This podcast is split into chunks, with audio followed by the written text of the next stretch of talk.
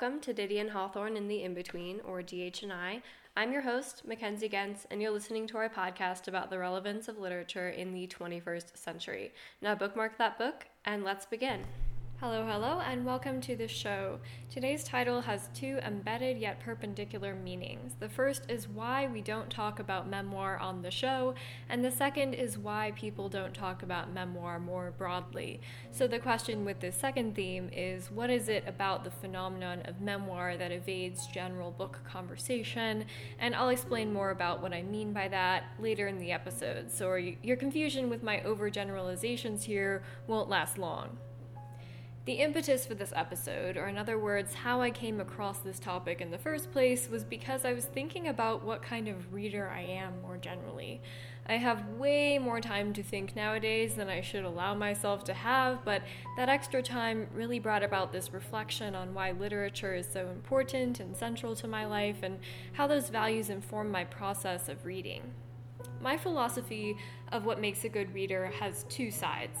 The first is the slow reader, and then the second is the fast reader. The slow reader is the one that takes time to chew on every word in the sentence and doesn't move on to the next section or the next sentence until they've parsed out every last bit of meaning that they're able to find. Think of this reader as someone who is really trying their best to learn a foreign language, and they're at a place where they are motivated enough to read with a dictionary and a notebook at their side. Reading speed for this reader is irrelevant.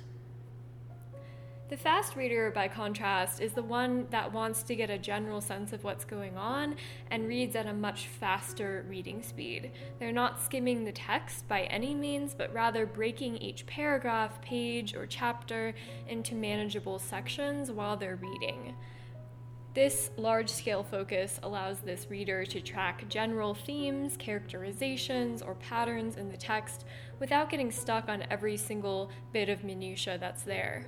Think of this reader as someone who is completing a timed exam like an AP test or the LSAT and has a focus other than looking at each word in the text. I do my best to be both of these kinds of readers, sometimes simultaneously. For class, I am, for the most part, the slow reader, the one who takes hours to finish each 20 page reading, the one who reads every footnote, who checks the references, and walks back the cat, as they say in academia. For leisure, however, I would say that for 60% of my leisure reading, I am, for the most part, the fast reader. What I think I value and look for in my fast reading is a sense of how that particular book or that particular author fits into the literary canon, if at all.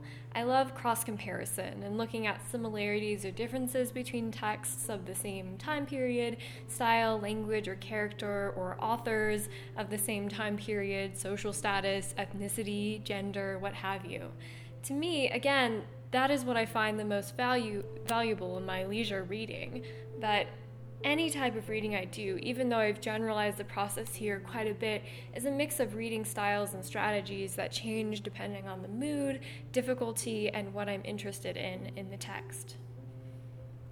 The other 40%, by the way, are those books that I read that challenge some aspect or aspects of the English language. That could be a hard book of literary fiction like The Road, The Sound and the Fury, or Infinite Jest, or even certain parts of memoirs.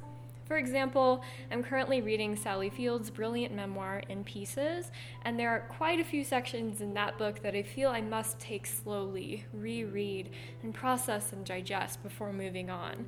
This split in necessity between fast and slow reading, I think, is a sign of a really good piece of writing. And what's more, both of these skills, again, are extremely important for learning how to read well.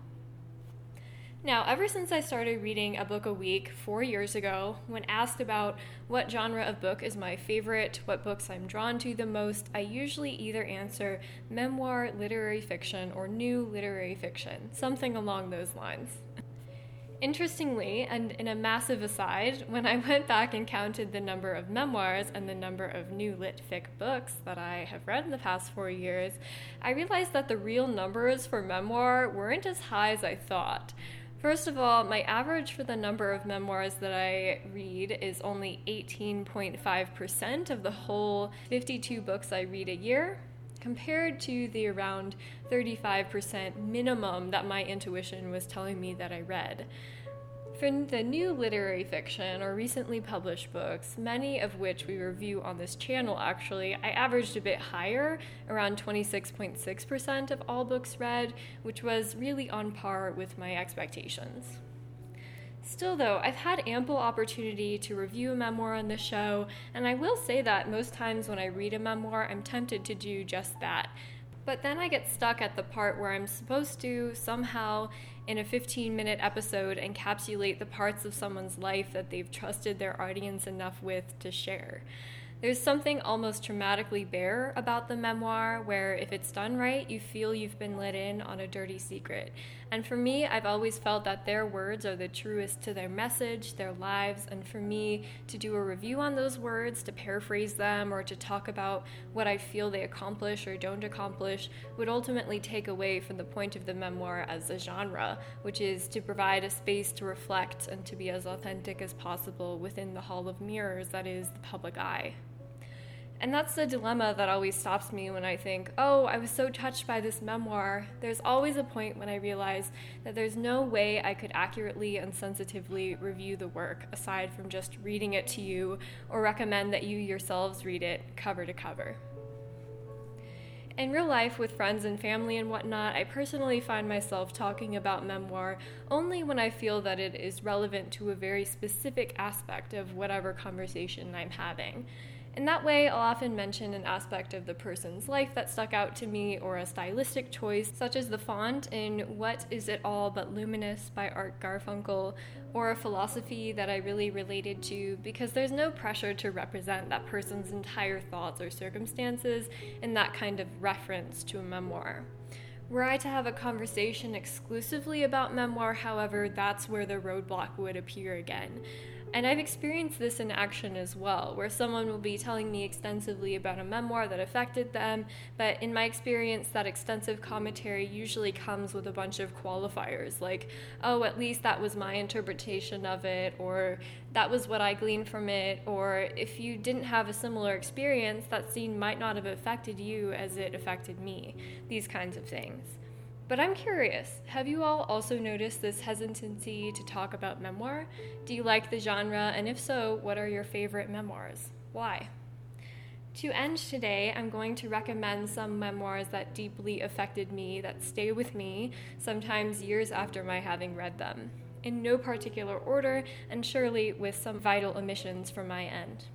Educated by Tara Westover, The Year of Magical Thinking by Joan Didion, in Pieces by Sally Field, Blue Nights by Joan Didion, The White Book by Han Kang, Everything That Remains by the Minimalists, and Me Talk Pretty One Day by David Sedaris. That's all for today. I hope you enjoyed the episode and the last few weeks of offbeat episodes from the show. Two reminders here. First, if you want to have an influence on what we review, fill out the open survey in the comments. It means a lot to us. And second, make sure to keep up with our quarantine blog, which is found at relevanceofliterature.com slash COVID-19. See you all on Thursday. If you enjoyed the discussion and would like to hear more from us, there's a show and a series for everyone, so I'd recommend checking out our website, relevanceofliterature.com, under the ongoing series tab for links to our entire back catalog of episodes. We also have a couple of open surveys that you can find through the links in the description, so if you have three minutes while you're waiting in line somewhere, we would very much appreciate your feedback on our show. Thank you so much for tuning in to this episode, and we'll see you next time.